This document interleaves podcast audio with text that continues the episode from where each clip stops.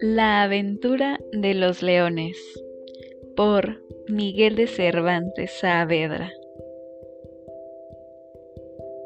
Y acercándose a Don Quijote, que estaba apresurando al leonero para que abriera las jaulas, le dijo Señor caballero, los caballeros andantes han de realizar las aventuras que prometen esperanza de salir bien de ellas y no aquellas que se la quitan, porque la valentía que entra en la jurisdicción de la temeridad más tiene de locura que de fortaleza.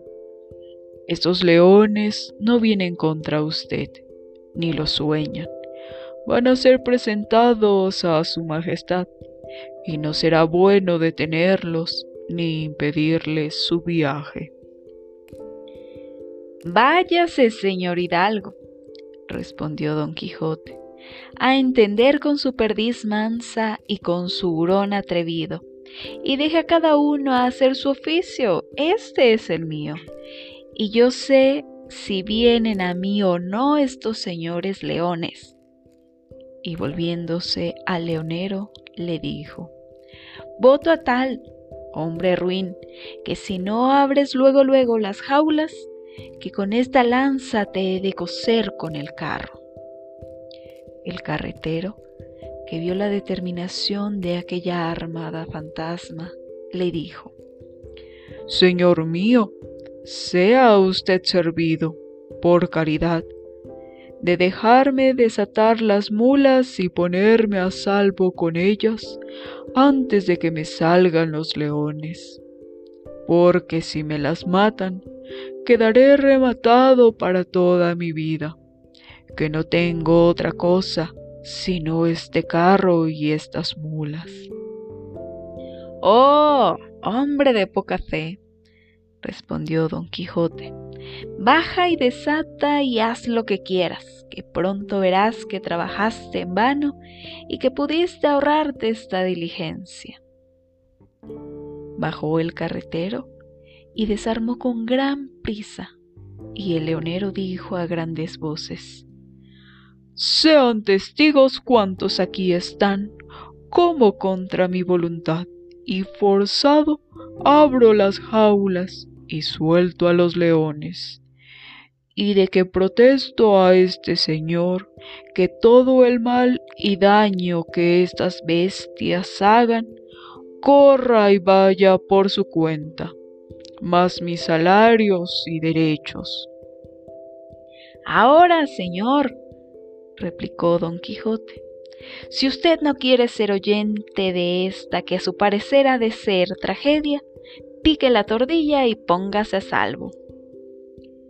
A estas añadió otras razones con que quitó las esperanzas de que no iba a dejar de proseguir con su desvariado intento.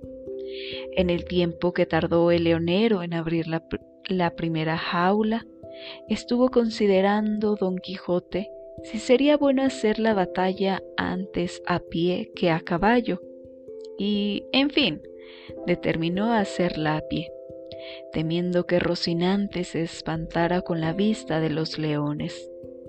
Por esto saltó del caballo, arrojó la lanza y tomó el escudo y desenvainando la espada, paso a paso, con corazón valiente, se fue a poner delante del carro, encomendándose a Dios de todo corazón y luego a su señora Dulcinea.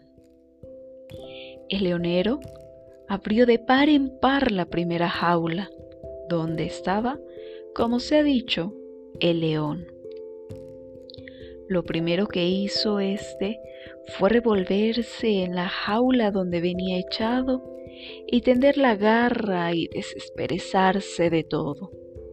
Abrió luego la boca y bostezó muy despacio y con lengua se quitó el polvo de los ojos y se lavó el rostro.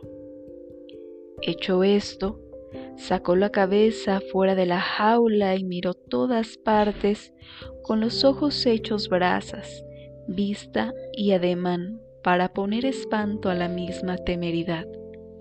Solo don Quijote lo miraba atentamente, deseando que saltase ya del carro y viniese con él a las manos con las cuales pensaba hacerlo pedazos.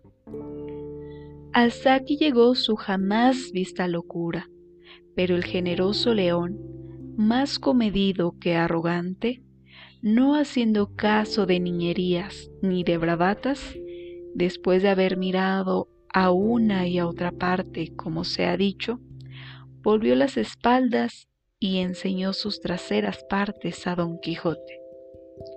Y con gran calma, remanso, se volvió a echar en la jaula.